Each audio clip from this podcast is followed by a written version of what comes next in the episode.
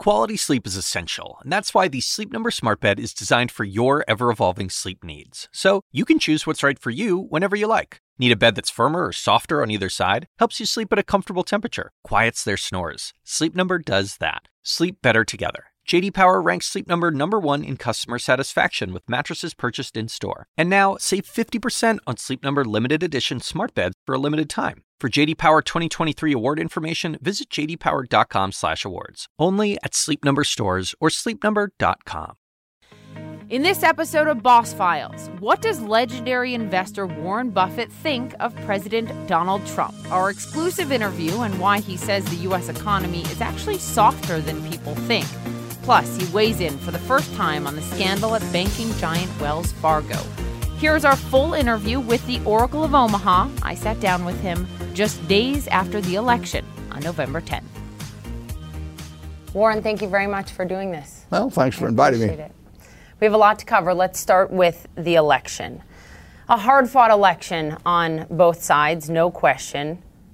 What do you think this election has done to America? Well, we will find out the answer to that. I mean, it clearly was an election like none other I've ever seen. I voted in my first election in nineteen fifty-two. Dwight Eisenhower, Adlai Stevenson. No one went in and voted for Dwight Eisenhower because they didn't like Stevenson. No one went in and voted for Stevenson because they hated Eisenhower. I mean, every vote almost was an affirmative vote. And I'm sure we set a record for what you might call negative votes this time. I mean, people went in and voted against the other person. And that's a huge, I mean, that that, that has real repercussions. Uh, and the trend has been in that direction over the years. But we are having, and this was the culmination of it, but we are having elections more and more, partly because what money can do with negative ads and all of that sort of thing. I don't remember negative ads from nineteen fifty-two. They both ran a lot of those. Oh, uh, sure. And and the, the reason they run them is that it's been proven that they work. And and money has way is way more of a factor, obviously, in politics now. But but it's it's different when one hundred thirty million people go to the polls, with many of them voting for Trump because they didn't like Hillary, and many voting for Hillary because they didn't like Trump. You are a huge supporter of Hillary Clinton. True. You were one of the first big names to endorse her.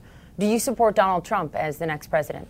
Oh, sure. I support any president of the United States. I mean, it's it's very important that the American people coalesce behind the president. That doesn't mean they can't criticize him or they can't disagree with his, what he's doing, maybe. But but we need a country unified mm-hmm. uh, by a president, the legitimacy of the president, and, and uh, uh, he deserves everybody's respect. Mm-hmm. Uh, and uh, it's it's really. We proved with Bush v. Gore, I mean, the whole country went back to work. The Supreme Court decided. I, I, I think, I think there were unusual strains within the, within the population, in this because there was so much negative campaigning, and and and, and the candidates sunk to a lower level in terms of the debates and all of that that uh, than we would have had forty years ago when mm-hmm. the famous Kennedy-Nixon debate that started things off. Uh, it, it wasn't intensely personal. It, you know, you didn't uh, hear, hear the kind of things we heard this time. Uh, but we, you, you've got to be behind the president. As a huge supporter of Hillary Clinton, what was your hope that she could do for this country? Well, why did you want to see her as the forty-fifth president so much? The two most important things in my mind, by far the most important thing, is what what person is likely as president to minimize the chances of weapons of mass destruction being used. I mean, that is the, America has a wonderful future. The world has a wonderful future. We do have weaponry out there that nobody could have dreamt of uh, eighty years ago. The world changed in nineteen forty-five. And so individuals, groups, even rogue nations are going to be with us forever mm-hmm. who would like to kill millions of Americans.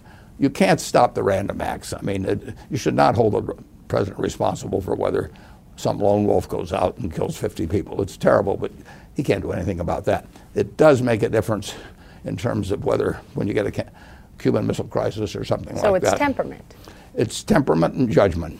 And yeah, it's temperament and judgment. And that that is the most important job in my mind that the president of the United States has.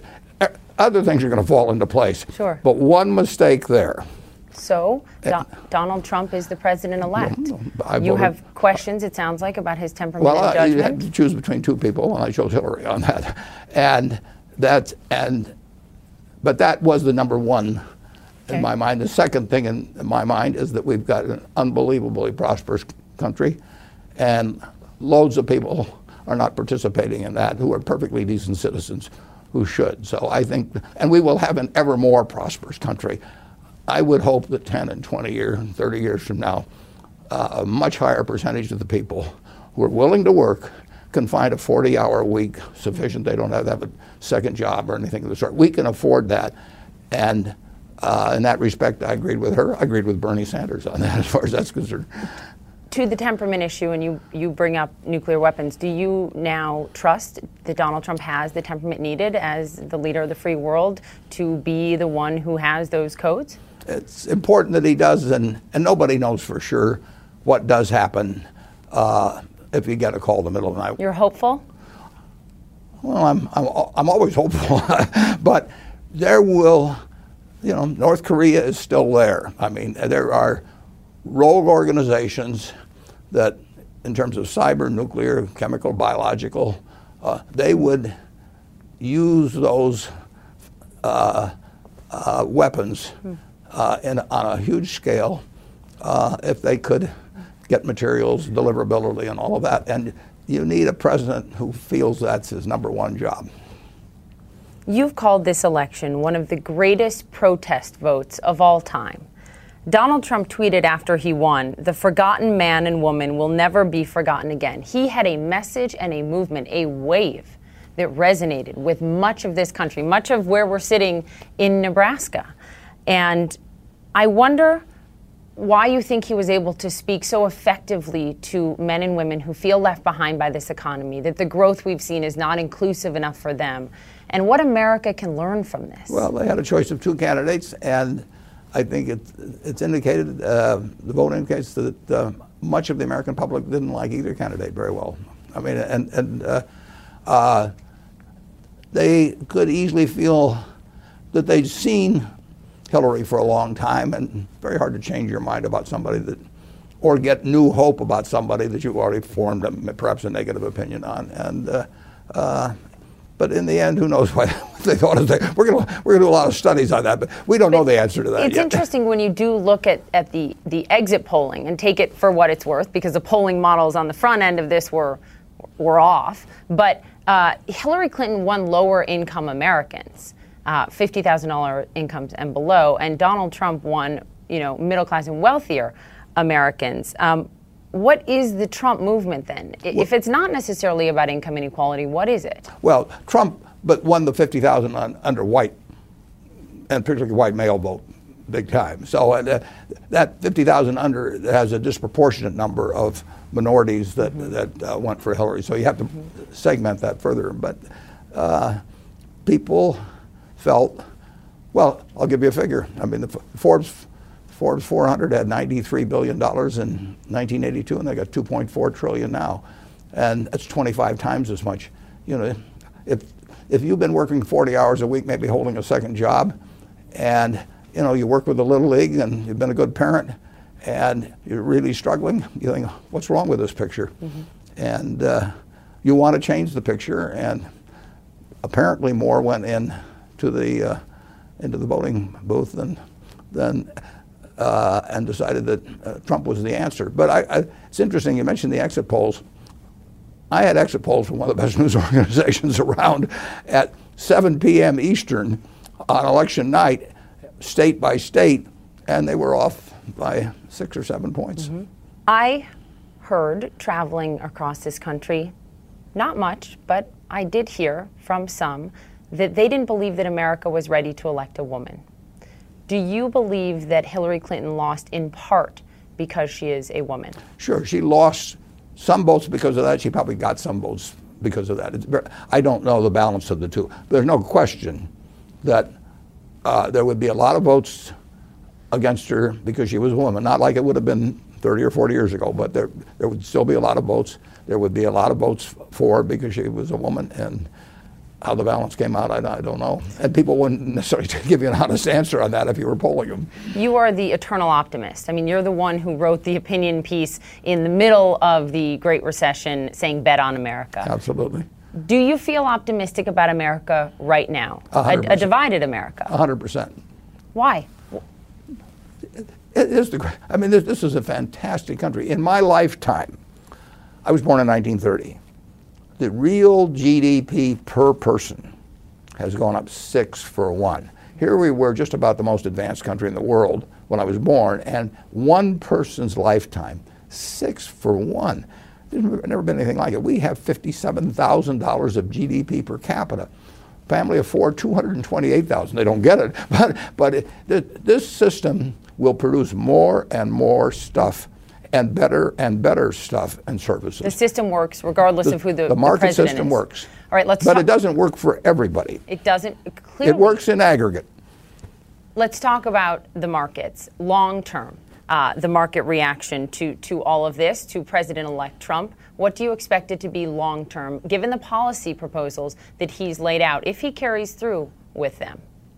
Are you talking about the stock market? I'm talking about the stock market. Yeah, stock market.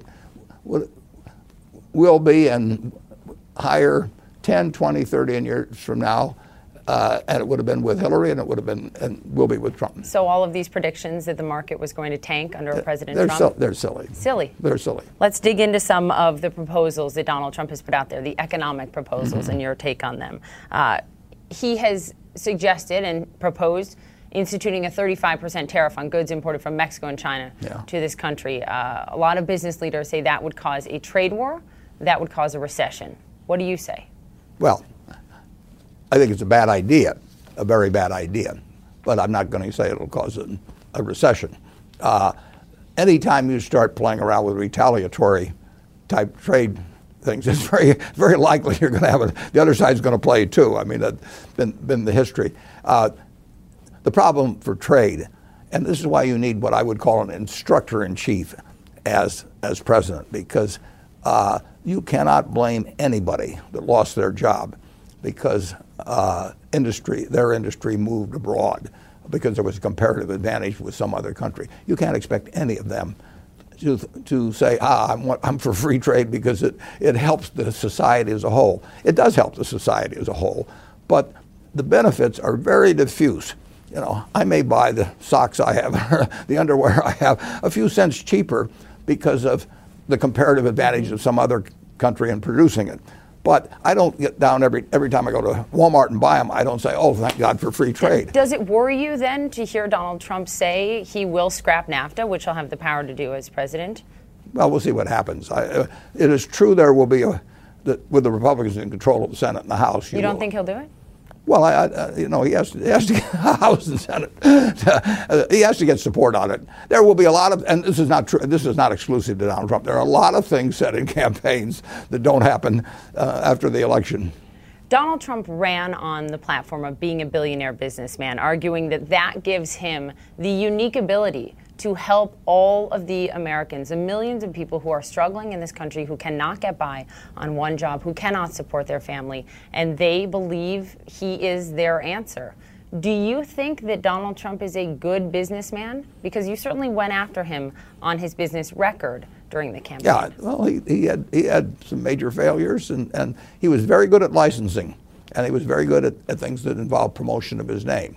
Uh, actual operation of the businesses in the nineteen eighties and nineteen nineties, you know, it left him essentially uh, bankrupting, you know, multiple companies. But he, I would say he understands business, uh, but his record has been better at licensing and and uh, than, than putting out his own capital. Yeah. His publicly traded Trump casino empire business, no major U S company filed for Chapter eleven bankruptcy more.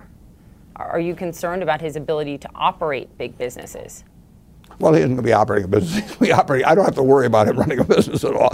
He's the one that has to. Uh, you know, that that's, that that doesn't really, in my judgment, uh, determine whether somebody makes a great president. Harry Truman went broke in a haberdashery store, you know, near Kansas City or in Kansas City. I mean, he wasn't much of a businessman. He turned out to be a terrific president. Looking at some of the proposals that Donald Trump has, has put out there, um, because you said earlier You said that this country will be fine even if we elect, quote, the wrong president. This was months ago. So he says cut taxes for the wealthy, scrap trade deals like NAFTA, deport millions of immigrants, build a wall between the United States and Mexico. And in doing so, he believes that he can deliver four percent growth a year, at least, and create twenty-five million jobs over ten years.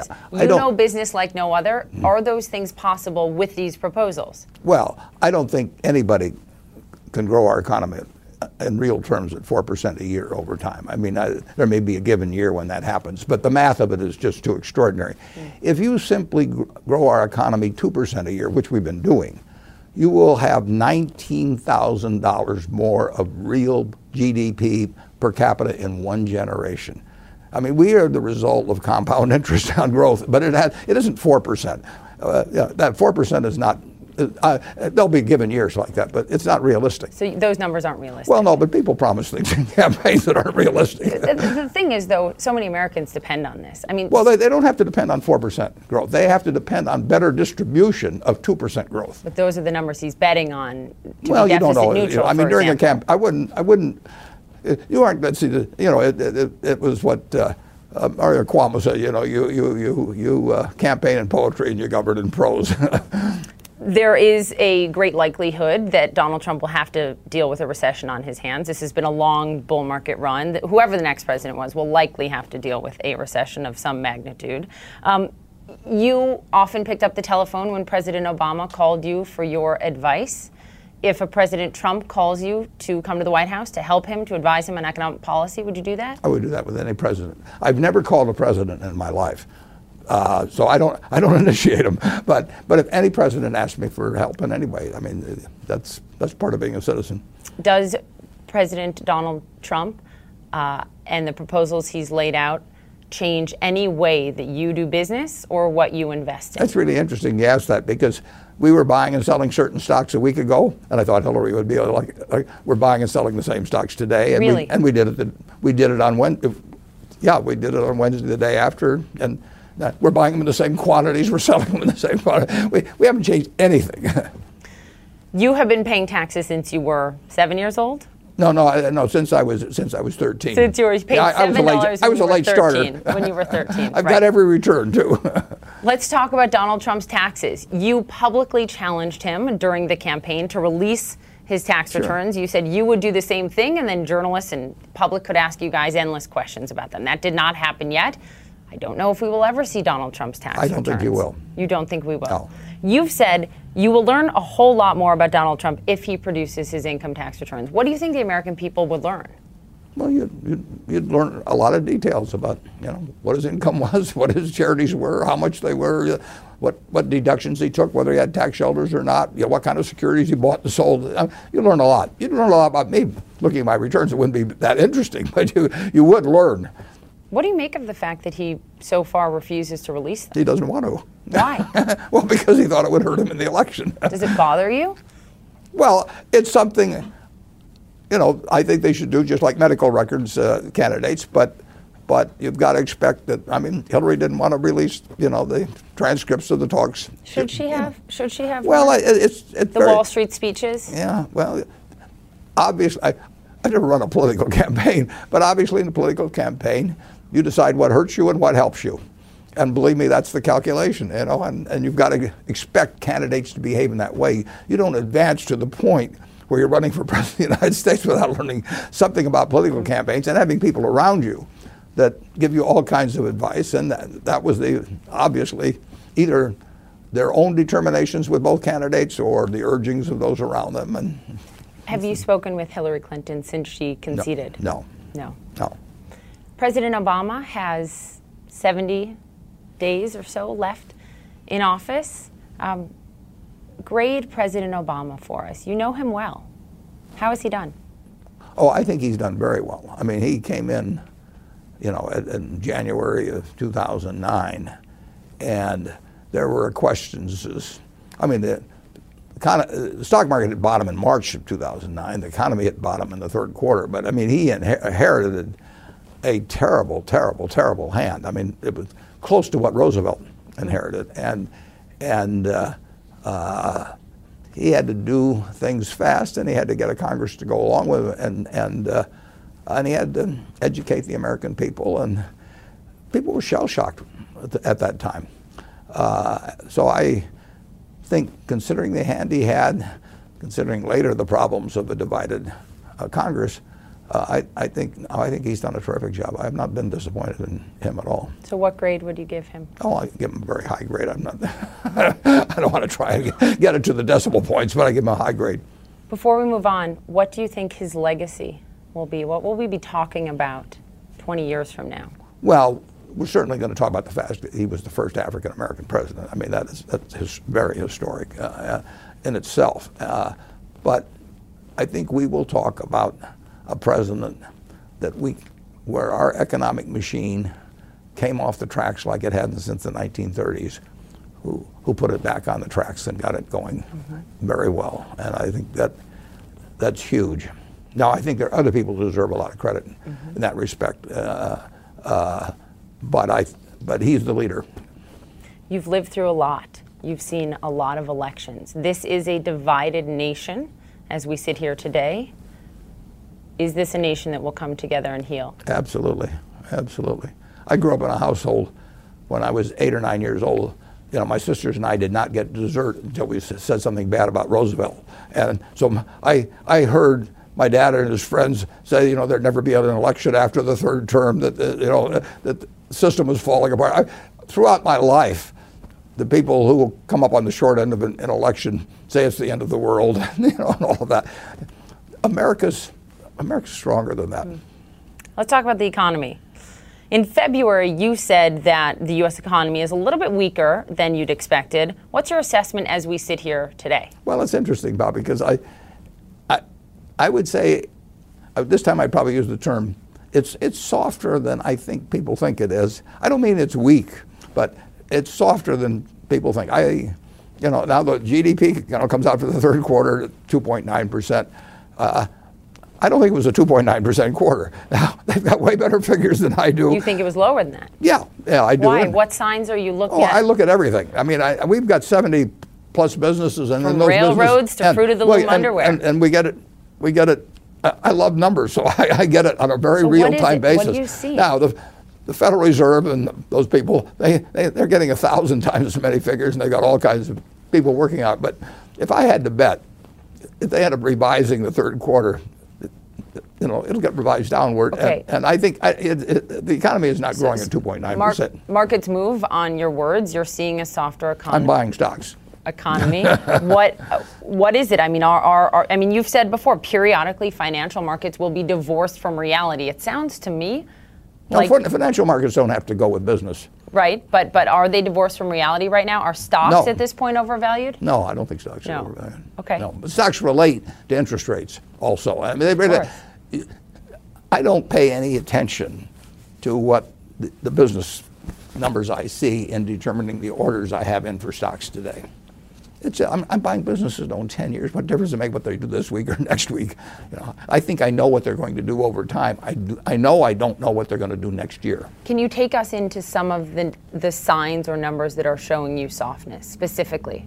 Just take a we'll take a look at railroad car loadings. They probably, this is not exactly right, but they may have twenty-five categories or something of the sort. Uh, you know, there's coal, there's grain, there's. You know, all kinds of things, automotive, mm-hmm. uh, you know, most categories, I mean a very significant percent of categories are, are, are down. That's physical volume. Uh, and they measure the movement of goods.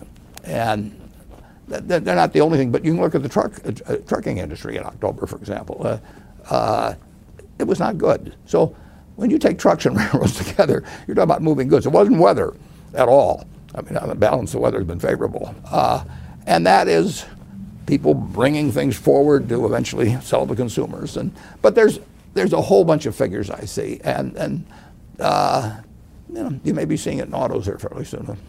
Perhaps in autos soon. Yeah. Does it concern you to the point of a possible recession in the near term? No, I don't. I don't. I, I can't predict recessions. And if, if you guaranteed me there would be a recession next year, I would be buying and selling the same securities I'm buying and selling today. Mm-hmm. Who's winning in this economy right now? The rich. Guys like me. You know, we have gone from having ninety-three billion dollars, top four hundred, in, in, in nineteen eighty-two to having two point four trillion dollars, twenty-five for one. People who, it becomes a more and more specialized market economy. It was right. an agrarian economy a couple hundred years ago. It's very hard, you know, to get twenty times the wealth of the next guy because you were a little bit better farmer. But if you're, if you're better at some skills now, you can become incredibly wealthy at a very young age, not because you earned the money to build one steel mill and then saved it to buy another steel mill. So you get the capitalized value of an idea. And so the wealth moves big time, uh, even on an anticipatory basis. Uh, and, and that has become more accentuated in, uh, in the last thirty years. Yeah, the income and quality continues to grow and to Absolutely. grow and to grow. And the big question is, what are the societal and social impacts of that? Well, you may have seen it in the election. I think, yes. And look at the rise of Bernie Sanders. Yeah, Bernie, well. Sa- Bernie Sanders said to the a good bit of the American people, you're, you're getting the short end of the stick and it isn't your fault. Do you think that Bernie Sanders would have had a better shot against Donald Trump on, no, the, no. on the economic message? Well, He, I don't think he would have had a better shot in terms of getting elected. I, I think that uh, he would have been totally focused, just like you saw him do in the primaries, yeah. on, on just a couple of issues. So a Harvard study came out earlier this year that absolutely fascinates me. And, you know, as America has elected the ultimate capitalist in Donald Trump, this study found that fifty-one percent of young people between eighteen and twenty-nine do not support capitalism. And the director of the study said they are rejecting the way that capitalism is practiced today.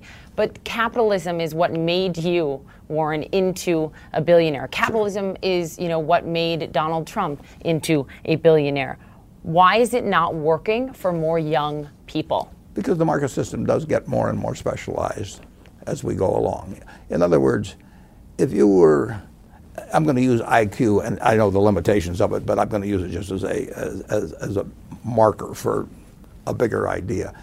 If you were one hundred thirty I Q working on a farm and the person next to you was a ninety I Q, the other person probably was worth ninety percent as much as you. You know, it just didn't make that. There weren't there weren't any tools available. You didn't have to do any planning or anything like that. It was, just, uh, and that, those were agrarian. That was an agrarian society. Then we moved into a manufacturing society, right. and if you were on the Ford motor uh, assembly line in nineteen fifteen, it's still differences in intellect and so on were important, but they didn't produce fifty for one results or one hundred for one results. Now we're in an economy where specialized talents bring incredible sums, and where if you're a little bit where you really don't fit well into the market system, you are left behind. So then the question is, do we need a more inclusive form of capitalism? I know that you and some of the C E Os... We need C E Os a different form of tax. We, we need an earned income tax credit that's much more, uh, that's expanded. That's going to solve everything? Changing so, no, no, nothing tax? solves everything. But does capitalism as we know it need to evolve? No, capitalism, capitalism, the market system works. Now, you've got two questions. You want to keep a system where the goose lays more golden eggs every year. We've got that. Now the question is, how do those eggs get distributed? And that is where the system needs some some, some adjusting. We, we have adjusted. We've voted Social Security and we've done things in the past. Mm-hmm. But we need to address the problem, not of how to get more eggs out. We know how to do that. Mm-hmm. But we have to make sure that, that in a super rich country, anybody who's willing to work forty hours a week has a decent living. So what is that going to mean then when it comes to minimum wage? Because you and I have talked for years about this minimum wage debate. You've told me before it is the hardest question I've been asked because I don't know the answer. You've said I'd like to see everyone make at least twenty dollars an hour, but you're concerned about what that would do in terms of depressing hiring. Since we last spoke about this over a year ago, the fight for fifteen dollars an hour has really elevated. Is that the answer? You don't need a minimum wage, you need a minimum income. Now, the wage comes to you from your employer. The so income, should, that's well, interesting. Yeah, no, the income the income comes from your employer plus whatever the government does. Right. And, and the earned income tax credit can give everyone fifteen dollars an hour, uh, mm-hmm. even if their market skills don't command it. So you don't lose any employment, and you make it graduated, so there still is an incentive that if your seven fifty an hour job, you get to nine, you still, then your fifteen becomes even higher. The earned income tax credit is a great answer, and like I say, it isn't it isn't how much you get in wages, it's how much you get in cash. Why does the onus need to be on the government? Why shouldn't it be on these businesses? Then, then, then you fool with the market system and you lose employment. If you, if, if you tell me I've got to run a business that pays fifteen dollars an hour, in many industries I'm going to employ less people than before. I don't want to employ less people. I just want that person to make fifteen dollars an hour.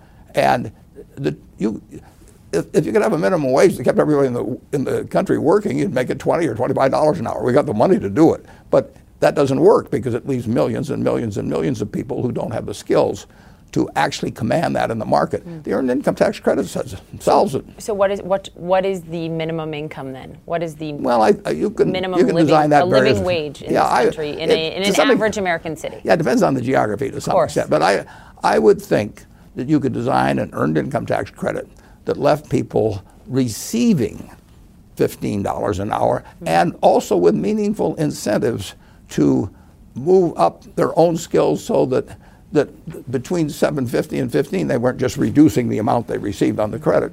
And you would give them a feeling of self-worth. And you wouldn't hurt any jobs. Society would say, we've got enough in this society. So that, uh, you know, if, if we got an eighteen trillion dollar G D P, mm-hmm. we can allocate, but right now we're spending about sixty billion dollars a year on it. We can allocate, I don't think it'd take maybe more than another sixty billion dollars to get the job done. Is the American dream alive for enough people sure. in twenty sixteen? Sure, it's alive for millions and millions and millions. Take Omaha right here. I mean, for a significant percentage of the people in this in this city, I mean, it's alive. Let's We've got three hundred sixty thousand people working at Berkshire. I think that a very, very high percentage of the American dream is alive. American dream should be that if you work productively at forty hours a week, you can have a decent life. Mm-hmm. And some people will have special talents that will, they will make tremendous sums beyond that. And they will be the ones that are responsible for having more eggs, golden eggs to distribute year by year.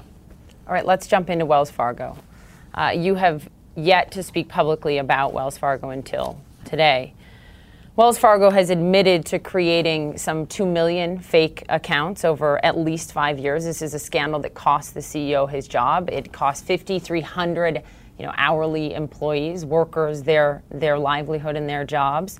Berkshire is the largest shareholder in Wells Fargo, owning just about ten percent of the bank. You personally own about two million shares. You have been such a supporter of this bank, Warren, that back in two thousand nine, you, you said, if I had to put all of my net worth in a stock, that would be the stock. How do you feel about Wells Fargo? It might well be the stock now, actually. Today? I'm not, I'm not touting the stock or anything. It depends on the price of that stock versus other stocks. But But the uh, it's interesting, uh, I don't think anybody's actually picked up on this, but we own five hundred million shares at Berkshire Hathaway, and then there's a few shares more that get counted against us. Uh, you can't go over ten percent of the shares of a bank mm-hmm. without becoming a bank holding company, right. unless you agree to be totally passive, and the Federal Reserve Board has to pass on that. Right, which you've applied for. Well, to. the what happened, of course, was that Wells we didn't we didn't buy over ten percent. Wells repurchased shares, which threw us over ten percent. Uh, we don't want to be a bank holding company, mm-hmm. and we filed in June uh, to uh, declare our intent, which we have always had, to be passive, and and uh, they still have the rule on that. Mm-hmm. Uh, and then maybe a few more months. In my view, they rule it because we are passive. But that that that means passive. It means it means you don't. It was reported. We, I talked directly to the board. I can't I can't talk directly to the board. That is not being passive. And the Federal Reserve would say at that point, you are going to be a bank holding company. We do not want to be have, a bank holding company. So so I'm clear. Have you personally or Berkshire sold any of your stake in no. Wells Fargo since this scandal? No. None. No, and I didn't want to. Why? Well, it's it's it's a it's a great bank that made a terrible mistake, you know, and, and every great institution makes.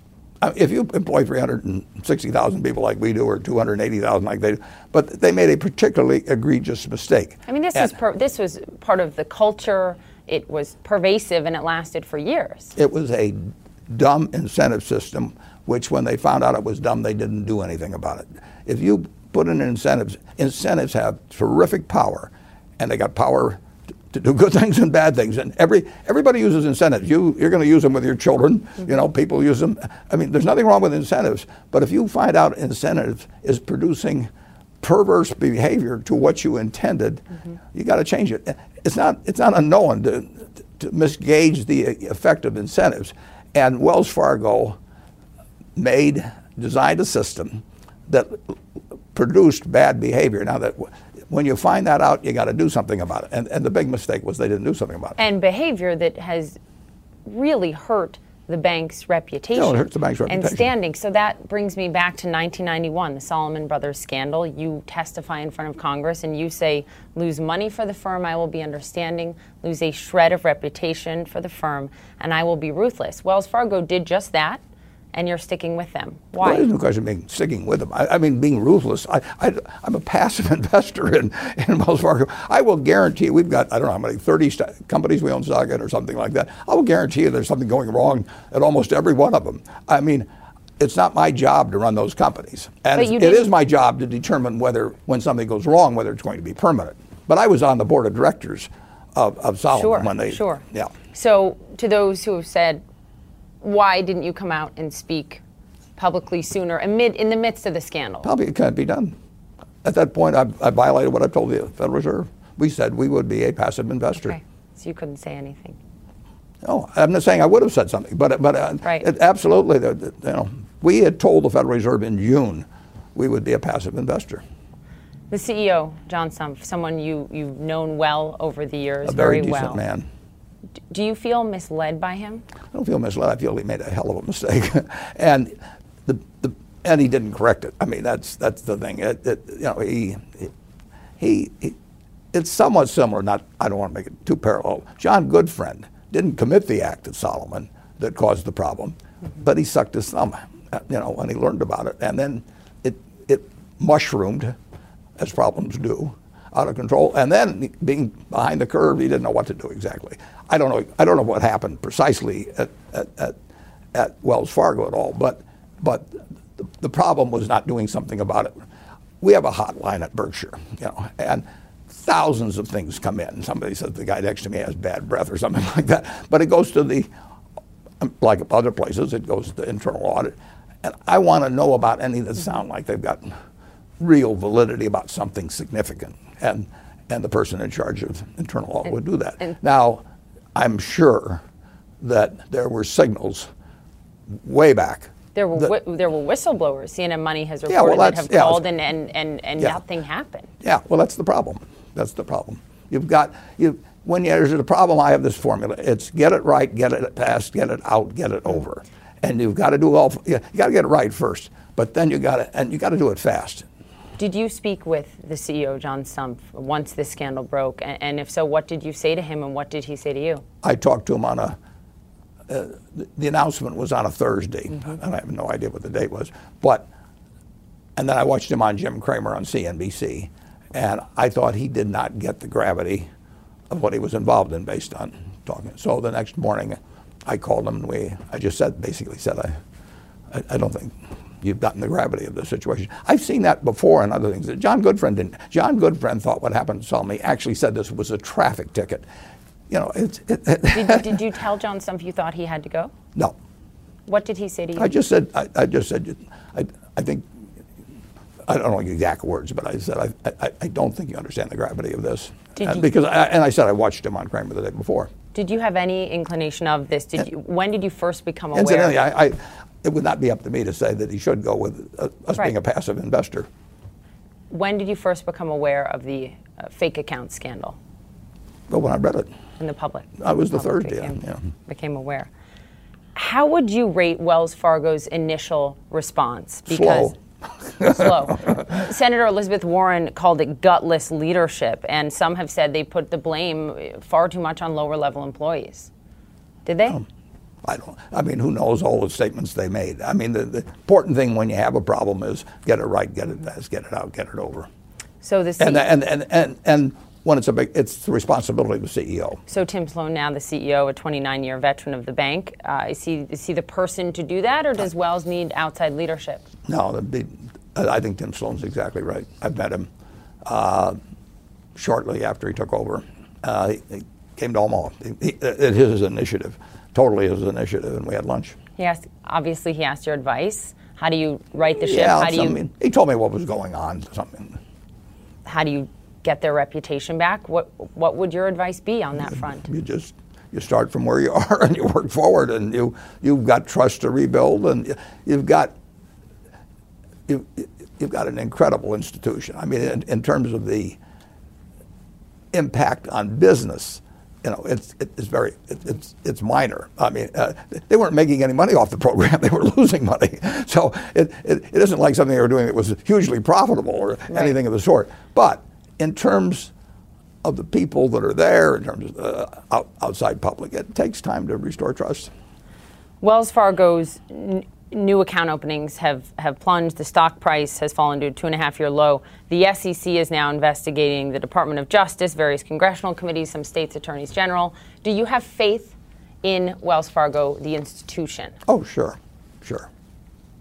We do loads of business with Wells Fargo.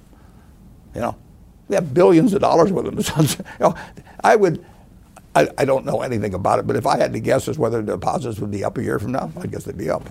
Culture has always been something, Warren, that is so important it's to you. Huge. It's huge. It actually, I mean, it is at the core of it's huge. Uh, why you buy businesses, the culture of the business from the top down. And changing them is tough. Was there a flawed culture within the bank? Well, what the very act of not correcting the problem affected the culture. I, I, my guess is that the culture, uh, well, everything I know about it, And I, and I don't claim intimate knowledge, was the, the culture was pretty good, and the incentive system corrupted people. If if if you leave the petty cash of a large company, you know, right near the door where people leave every day, and just have the petty cash there, you don't bother to buy a safe or anything of the sort. You are going to, some people are going to succumb to that that otherwise would behave pretty well. And when people see other people succumbing to it, they will do it. Cultures shift, mm-hmm. and they and you can affect. That culture. You can't affect it in a hurry, but you can you can turn it for the better or for the worse by your own actions. That's why they put in cash registers. That's that's how John Patterson sold cash registers. He he said, you know, if you've got a cash drawer as opposed to a ca- my national cash register, uh, you're going to make you're going to make people behave worse than they would if uh, you know if, if you had the proper safeguards. Let's talk about. Uh the amount of money that, that uh, John Stumpf has left with. He's left Wells with a one hundred thirty million dollars package. He did have forty-one million dollars of that compensation clawed back. Is that right? You can judge whether anybody that runs a business, whether it's right, the amount that they they get voted, but the shareholders and the, direct, the directors put, uh, you know, they have a proxy statement that thick, and, and if he's earned it, there's probably part of a contract that describes the conditions under which, sure. yeah. You know. So outside of the contract, because before in the past you've talked about, ex- you know, uh, what some would deem as excessive compensation packages, and you've said, if I were the American shareholder, I'd get a little bit irritated with these goodbye kisses. Those are your words. Yeah, still, I still am, but not, not, not. I'm not. That's not. That's not in any way related to John Stumpf. No. I, I mean, the the, the, but the pay packages people, of America, the American C E Os have taken very good care of themselves. fifty-three hundred employees don't have a job at Wells Fargo anymore. So for them to see John Stumpf leaving with that amount of money, um, yeah, well, it's hard, hard to stomach. Well, that, I mean, that's been repeated time after time after time in American business. I mean, you looked at thousands of banks, at least hundreds of banks will say that have failed. You know, did they have callbacks on any of those? What do you think the lesson is? Certainly a big, huge lesson learned when you came in to, to help right the ship at Solomon. You know, back in, in ninety-one, what what's going to be the lesson learned here, the lesson, do you think, for always, the sector? The lesson is any time you get any indication that any policy is leading to bad behavior, get on it quickly. And just any problem, you know, when you attack it early. You know, my partner Charlie says, an ounce of prevention isn't worth a pound of cure. He says, an ounce of prevention is worth a ton of cure. I mean, and and... You know, you do, you'll make mistakes. And the question is, you know, do those mistakes fester and become a cancer on the organization or anything of the sort? But uh, but you better you better learn to deal with mistakes in business because you're going to make them. You know, I made a lot of them, and that's part of the job. Is is not just, you know, taking the, the kudos. Part of your job is learning to deal with mistakes, and and some frequently they can be mistakes of people under you made, mm-hmm. but they are under you, and and when you find out about them, you've got to do something about it. Give me the five reasons why you are hopeful today about the future of America.